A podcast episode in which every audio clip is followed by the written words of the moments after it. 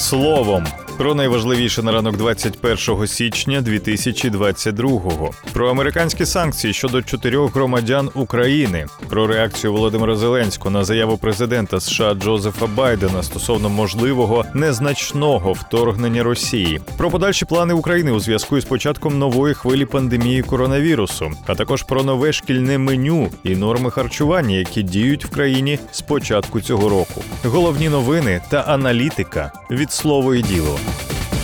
Сполучені Штати Америки впровадили санкції проти чотирьох громадян України, діяльність яких спрямована на дестабілізацію ситуації в країні та координувалася Росією. Повідомляє прес-служба Мінфіну США. Під санкції потрапили нардеп Тарас Козак, колишній заступник голови Ради національної безпеки та оборони України Володимир Сівкович, народний депутат від ОПЗЖ Олег Волошин та екс-депутат Володимир Олійник. Особи, включені до списку сьогодні, діють за вказівкою Федеральної служби безпеки Росії розвідувальної служби, що знаходиться під санкціями США, і підтримують спрямовані Росією операції з впливу проти Сполучених Штатів та їхніх союзників і партнерів, наголошується в релізі. Між тим, президент України Володимир Зеленський у відповідь на слова президента США Джозефа Байдена про незначну агресію Росії заявив, що у світі не буває незначних агресій та незначних жертв. Про це він написав у своєму твіттер у четвер, 20 січня. Хочемо нагадати великим державам, що незначних агресій не буває, і маленьких народів не буває, як не буває незначних жертв і маленького горя від втрати близьких. Кажу це як президент великої держави, написав Зеленський. Нагадаємо, напередодні Байден дав прес-конференцію, на якій пообіцяв небачені санкції та катастрофічні наслідки у тому випадку, якщо Путін все ж таки зважиться на вторгнення в Україну. Однак Байден додав, що західні країни не розуміють, що робити, якщо відбудеться незначне вторгнення, так звана локальна військова операція. На слова Байдена відреагував і голова МЗС України Дмитро Кулеба. Він заявив, що говорячи про незначне або повне вторгнення, не можна бути наполовину агресивним.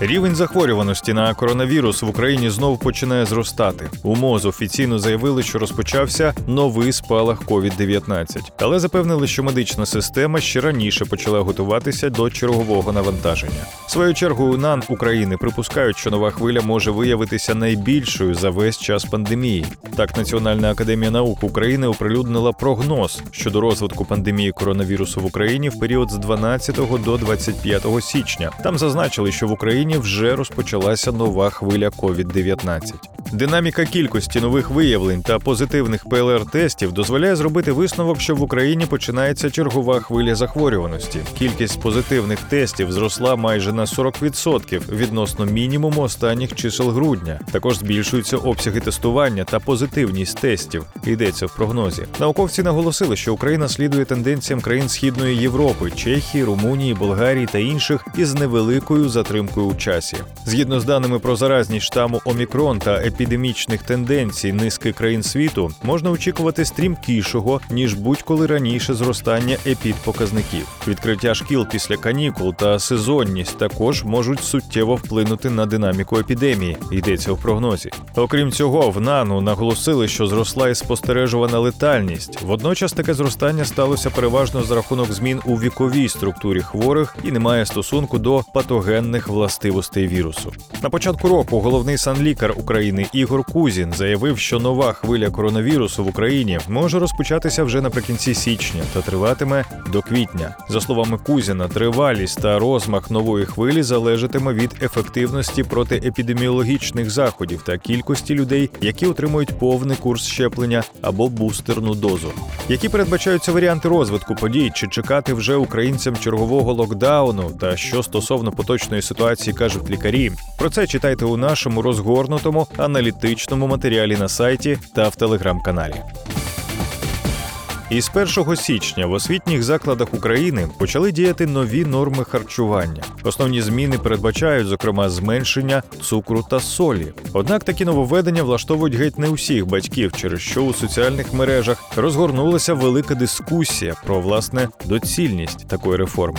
Усі шкільні заклади з 1 січня 2022 року зобов'язані зменшити кількість цукру у 2-2,5 рази, кількість хліба на один прийом їжі, збільшити кількість фруктів, м'яса птиці і кількість молочних продуктів під час формування меню. Приблизно 75% продуктів мають бути рослинного походження: овочі, салати, злакові, фрукти та ягоди. При цьому картоплю як окрему страву можна пропонувати щонайбільше два рази на тиждень у разі п'ятиденного перебування в школі, та три рази на тиждень у разі шести-семиденного перебування. Рибні страви мають бути присутніми в меню не менше двох разів на тиждень, м'ясні страви трьох днів на тиждень, овочі та фрукти щоденно. Окрім того, у школах дозволяється кейтеринг. У переліку заборонених продуктів у шкільних їдальнях та буфетах є понад 10 позицій. Зокрема, м'ясні і рибні продукти промислового та кулінарного виробництва, ковбаса, сосиски, копчена та солона риба тощо, гриби,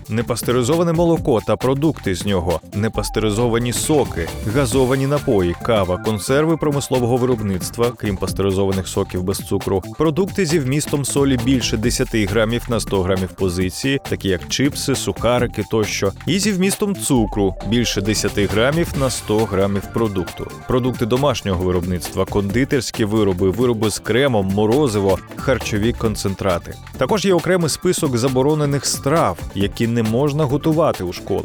До цього переліку входять кисле молоко, холодець, м'ясні та рибні салати, паштети, форшмак, вироби у фритюрі, макарони по-флотськи із сиром чи м'ясом, млинці із сиром та м'ясом, креми, морси, напої зі штучними барвниками, ароматизаторами чи підсолоджувачами. Змінилась також енергетична та поживна цінність обіду.